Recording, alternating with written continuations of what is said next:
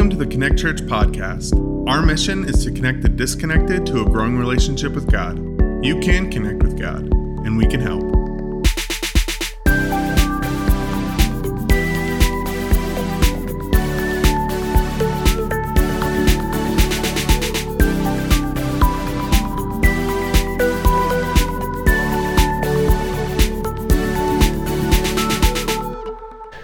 And Merry Christmas, friends. Good to see each of you here. Um, as we enter into this time of celebrating the birth of our Savior Jesus, we also near the end of our study in the book of John. If you don't know, if you haven't been coming to Connect, um, we've been studying through the Gospel of John uh, for the last number of months, and it's been a way of, to try to figure out and answer this question who Jesus really is. And today we get to, to John chapter 18 and 19. So if you have a Bible and you want to turn there, you have an app, you want to look on your phone, uh, it'll be a few minutes before we actually get to the passage. There's some free Bibles in the back if you need one. Uh, the verses will be on the screen here a little bit. But we get to this kind of culmination of who Jesus is. In chapter 18 and 19, Jesus was the baby who came in the manger, who was born to die for the sins of the world. And that's what we're going to try to get our head around this morning. Before we uh, get further in our message, would you just bow your heads and pray with me quick? God, uh, as we come to this point, we need your help to clear our mind and to hear what you want to say to each of us today. So, in our own way, personally, just between us and you, God, we're just asking, speak to us, Lord. Um, speak to us so that we would hear from you and that we'd have the uh, the courage to, to do whatever you're asking us today. We pray in Jesus' name. Amen. I'm going to put some statements up on the screen, and I want to ask you a question. Uh, what's wrong with this statement? so, first question, uh, first statement is God loves people so much that He freely forgives their sin. Seems pretty much right, doesn't it? Or is there something wrong with that statement? Now, you know as much as I do. When you're asked that, you're like, wait, this is a trick, isn't it? Uh, the second one God wipes our slate clean when you ask for forgiveness. That sound right? Or is there something wrong with that statement? Number three, God freely will accept anyone into his family provided they sincerely desire to be a part of it. Does that seem right? Is there something wrong with that? Well, let me ask you a, a different question. Not about right and wrong, but let me ask you is there anything that's missing from that statement? Well, yes. Jesus Christ is missing from that statement. Uh, what also is missing from that statement is any, any mention of a penalty being paid for sin. You see, uh, if you've been a Christian a while, you, you know that we have a sin problem. John chapter 18 and 19, where we're going to be in a minute, is the historical account of the Christian doctrine of the atonement of Jesus Christ. There's this doctrine that Christians talk about called the atonement. It's where Jesus gives his sinless life for our sinful life. It's this great exchange. On Friday night, Marcy and I went down to the Buell Theater in Denver to the David Crowder Christmas concert. We heard the elf song, it was awesome. We heard a lot of great songs. And at the end, we stood with hundreds and hundreds of fellow brothers and sisters in Jesus Christ, and we sang together these words What can wash away my sin? Nothing but the blood of Jesus. What can make me whole again? Nothing but the blood of Jesus. Oh, precious is the flow that makes me white as snow. No other fount I know, nothing but the blood of Jesus. For my pardon, this I see, nothing but the blood of Jesus. For my cleansing, this is what I want. He's saying, I'm pleading for this, nothing but the blood of Jesus. That's the only way we can be forgiven. So I hope you are aware of the bad news. Because the only way to get a solution is that you understand it. So we have a sin problem. Uh, he, excuse me, Romans chapter 3, verse 23, you might be familiar with it. We all fall short of the glory of God. And then Romans 6:23 that that sin leads to death. And this word here is the death and hell, and that's really really bad news. Colossians chapter 1 verse 21 puts it this way. He says, once you were separated from God. In Ephesians chapter 2 verse 12 and 13 says that at one time we were separate from Christ. We were far away. You see, our problem of sin, our, our, sin is a problem because it separates us from God. It removes us from God's presence. I don't want to be separated from God. And my guess is you don't want to be separated from God either. Nobody does. So, from the beginning of the Bible to the end of the Bible, it teaches us that a penalty of death has to be paid for sin. Blood has to be shed. Hebrews 9, chapter 9, verse 22. Without the shedding of blood, there's no forgiveness of sin. So, this is a problem for us because there's nothing that you can do or I can do that can wash away this sin. We can't wash away the stain of sin. There's no effort, there's nothing that we can do. We need a solution to the problem. And if you've walked with the Lord at any time, you know what the solution is. God sent His Son. Remember, way back when we studied the book of John, in chapter 3, the most well known verse in the Bible, verse 16 For God so loved the world that He gave His one and only Son and then right now, today, in chapter 18 and 19, we're going to see the culmination of the promise from John 3.16. It's going to be fulfilled right here. Paul summarizes it in his second letter to the Corinthians when he says, God made Jesus, who had no sin, to be sin for us, so that in Jesus we might become the righteousness of God. This is the great exchange. Jesus' sinless life, his perfect life for our sinful life. Peter puts it this way, 1 Peter chapter 2 verse 24, Jesus himself bore our sins in his body on the tree so that we might die to sin and live for righteousness by his wounds we've been healed. So, this is the doctrine of substitutionary atonement. It's all of these verses that many of us know. We've read them, we've memorized them, we've studied them. It's when Jesus pays the penalty of death that we deserve and he takes our place on the cross. Have you ever thought about it this way? The core difference between a Christian person and a non Christian person really just comes down to who pays for the sin. It's that simple. The difference between a Christian and a non Christian is who pays. You see, if a person is not a Christian and they have rejected Jesus Christ, they don't want his forgiveness, they don't want anything to do with him, with Jesus, then sadly, they pay the penalty of their sin. But God doesn't want that. God would much rather have Jesus, his son, pay the penalty. And wouldn't you? Wouldn't you rather have Jesus pay the penalty instead of you paying the penalty? I hope you know how much God loves you. God loves you as his son, as his daughter. He loves you so much that he left, Jesus left heaven to come to earth as the baby in the manger he lived a perfect, sinless life so that he would be qualified for John chapter 18 and 19, so that he could be the only one who could give his life for you and for me. 1 Peter chapter 3 verse 18, for Jesus Christ died for sins, the righteous, that's Jesus, he was the righteous for us, the unrighteous. Why?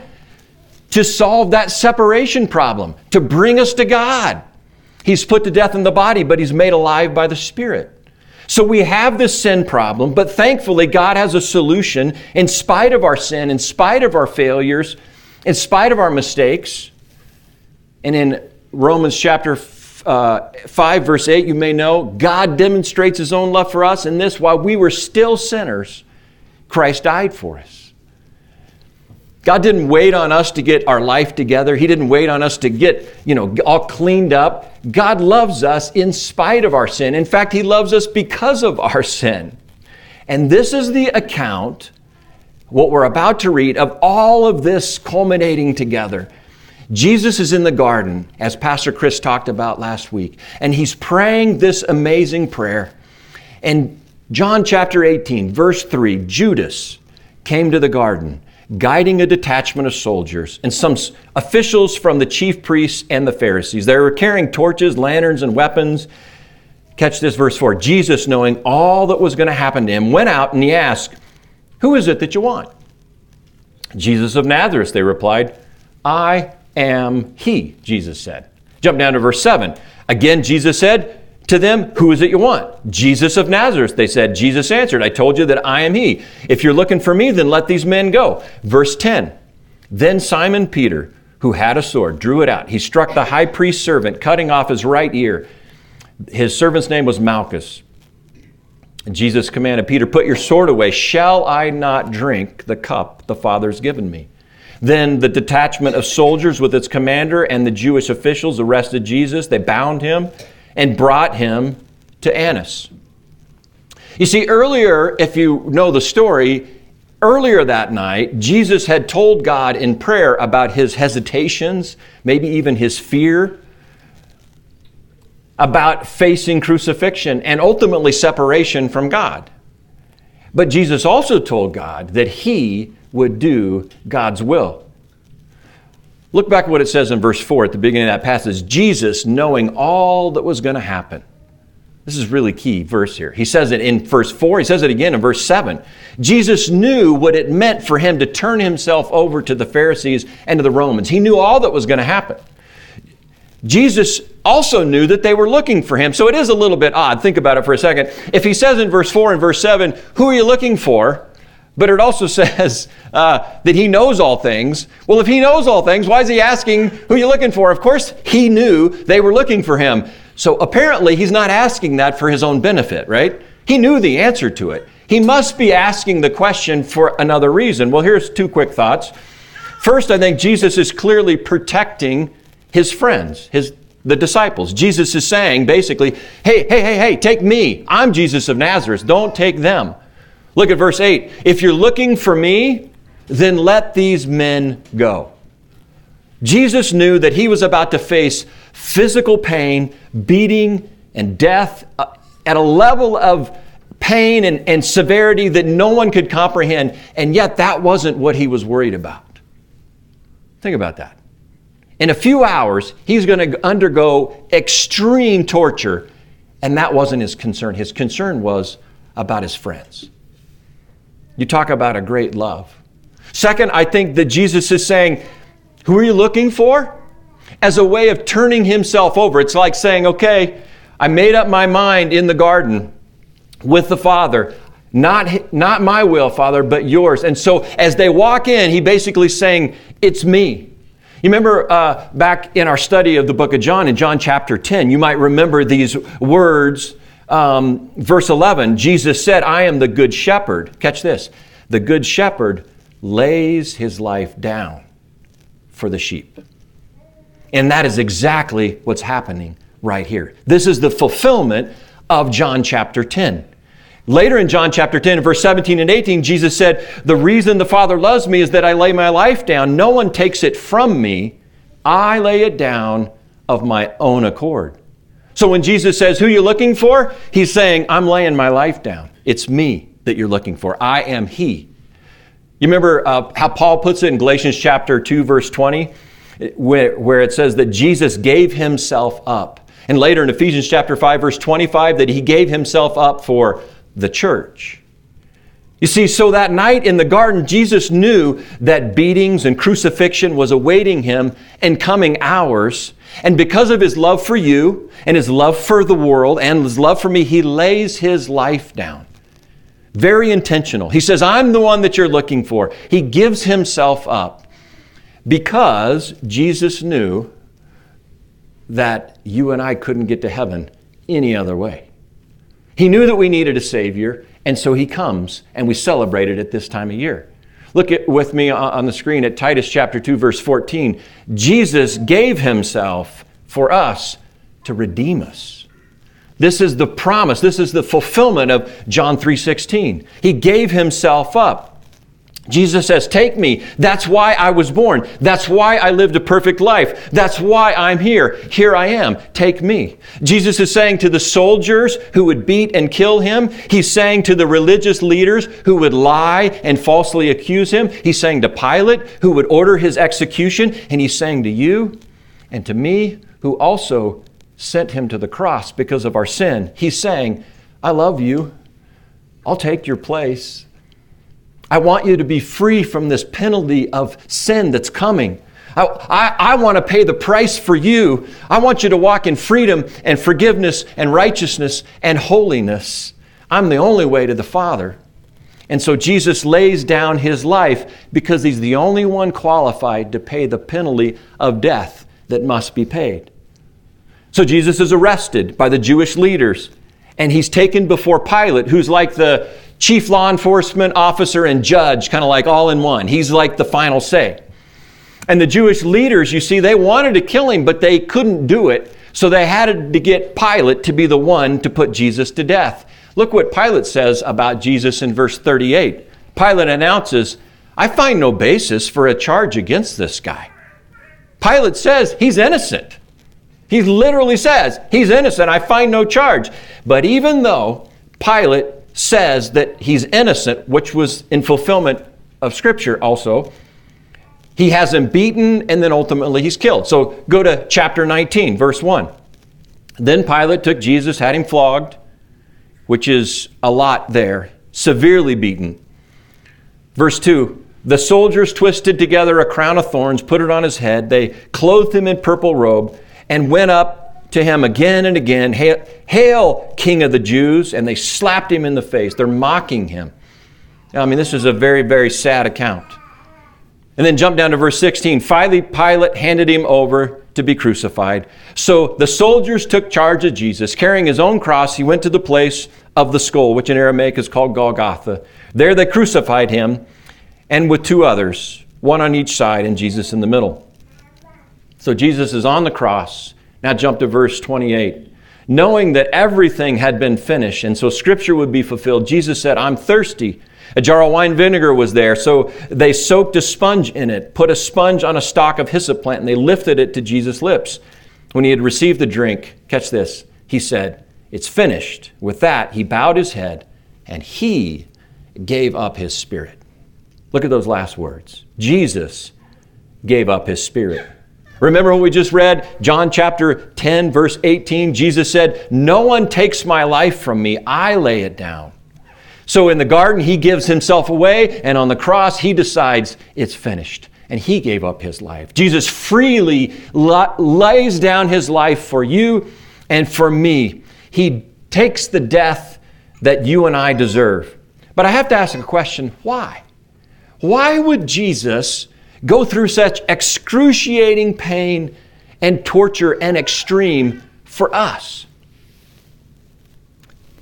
The simple answer is because we're God's children. And God goes out of his way to rescue his children. You know, the parents in the room, we kind of we kind of get this a little bit. What we wouldn't do for our kids, we do anything. We're only that way because we're made in the image of God, the Imago Dei. That's stamped inside of us, but it's not us doing it. It's God. This is who God is. God wants to rescue his children. I want to look at a story, instead of telling you one of my own stories, I want to look at another one of Jesus' stories that illustrates this principle of his love. And it's from Matthew chapter 18. If you want to turn there, we're going to have it on the screen. But you may know it as the parable of the unmerciful servant. And often when I teach this, we, we talk about the unmerciful servant. But today, for this point, we're going to actually just talk about the merciful character, the first half of the story.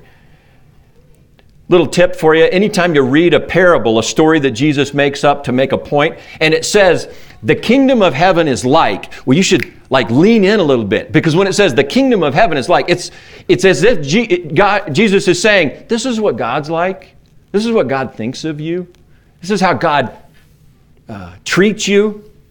Another little tip about the story um, there's going to be a couple characters in the story. The king is God and the servant is us. So keep that in mind when we read it. Matthew chapter 18 verse 21. Then Peter came to Jesus and he asked, "Lord, how many time how many times shall I forgive my brother or sister who sins against me? Up to 7 times." Your version might say 77 times or 70 times 7. And Jesus answered, "I tell you not 7 times, but 77 times. Therefore the kingdom of heaven is like." There it is. Therefore the kingdom of heaven is like. So he's saying, this is what God is like. Ready?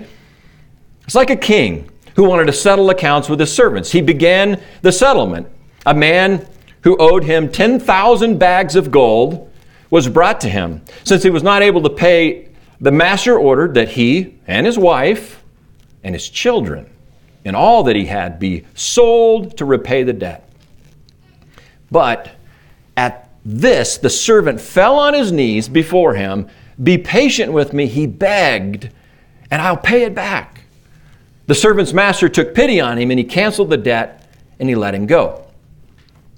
So, little background culturally, if, an, uh, if somebody was offended, they were supposed to, to give forgiveness, extend forgiveness at least three times. But catch this the other side is, is also only three times. It was limited to three times. So when Peter says to Jesus, Hey, how about we do it seven times? Peter's thinking, Man, I'm being like, I'm going to the, you know, extreme generous. And God is saying through this parable, He's setting a new standard for forgiveness. He's not saying three times or seven times or even 77 times or even 70 times seven. He's just saying as much as needed. Jesus is saying there is no limit. That's the point. No limit to God's forgiveness. And then he says, and we're supposed to be like that. We're supposed to be like that.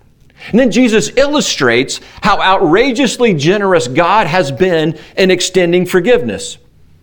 Jesus tells us about this guy who has this enormous debt. He says, There's this guy, and, and he owed a master 10,000 talents uh, is what your version might say. The, the NIV that we read today says 10,000 bags of gold.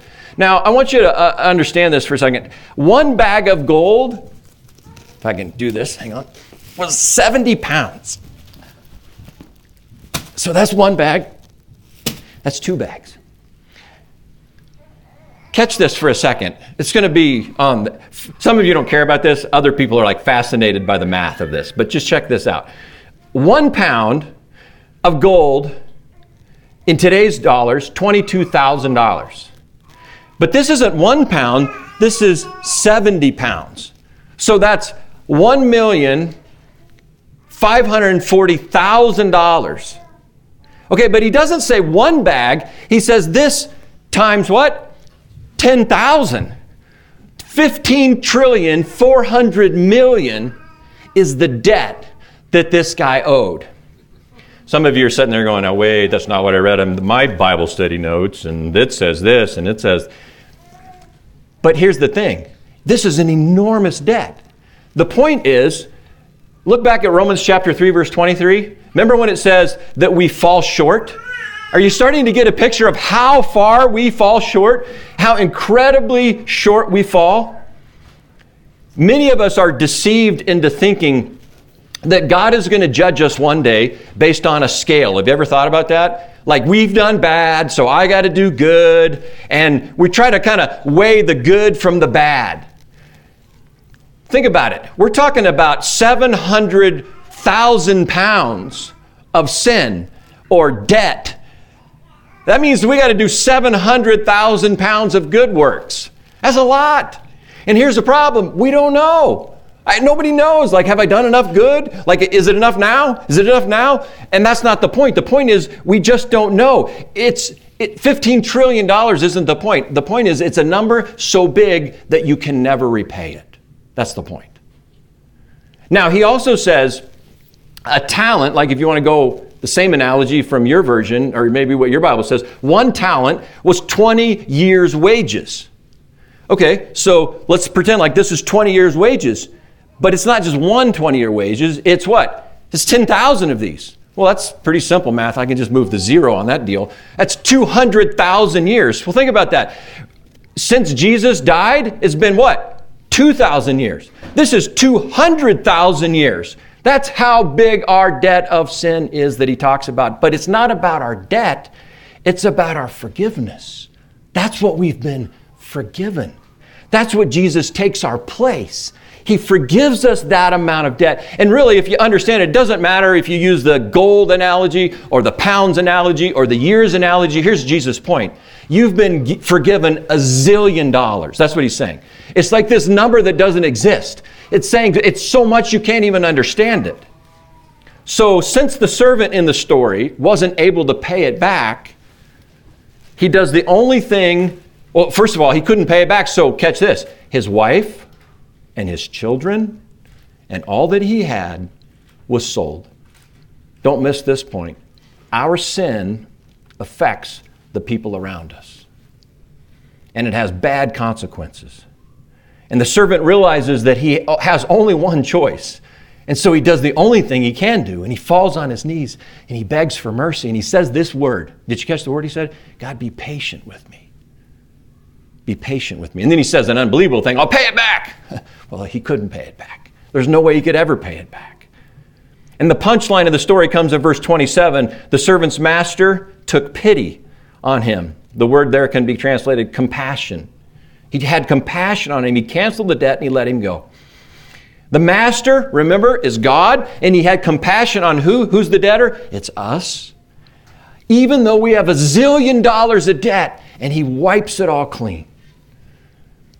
That's the point of the story. God is outrageously generous in his forgiveness because of the magnitude of our sin. That's what happened in John chapter 18 and John chapter 19. In an unthinkable act of grace, God wipes our entire debt clean. The good news of the gospel is that we can be forgiven, we can be cleansed. He will pay the penalty of our debt, and there's no limit to our forgiveness, to God's forgiveness for our sin. We simply need to fall on our knees and ask for God's mercy. And God grants mercy through this crucifixion and resurrection of Jesus Christ, and we get a new start. We get forgiveness, redemption, new life. On the cross, Jesus became my substitute, and He became your substitute. He took my sin, and He took your sin, and it put it on Jesus, and Jesus died the death that I deserve, and he died the death that you deserve, even though it was a zillion dollars. But here's the thing you have to ask that Jesus' payment on that cross would count for your pile of sin. Just in the same way the man fell on his knees and he asked, you have to ask, and I have to ask. And you can do it right now in prayer if you just bow your heads, close your eyes, Maybe for you, this is the first time commitment. Maybe you're just not sure. Will I go to heaven? Will I not? Does God forgive me? Does He not? I think I've asked, but I'm not sure. Well, you can be sure this morning. The Bible says that you can have absolute certainty. So, as your head bowed and your eyes are closed, just say these simple words to God if you want to. If you want to be forgiven, just say this after me, just to you and God God, I repent. I turn from my sin and I turn to you. God, I exchange my sin for your forgiveness. God, please tra- trade Christ's death for my life. God, I surrender to your leadership. Please be my Lord. God, please save me. Thank you. In the name of Jesus, I pray. Amen. If you prayed that for the first time or as a recommitment, God stirring something in your heart, Chris will mention it later, but we'd love to talk to you about it after service. I'll be around. Grab me, grab one of the pastors on the team, and we'd love to talk more about it.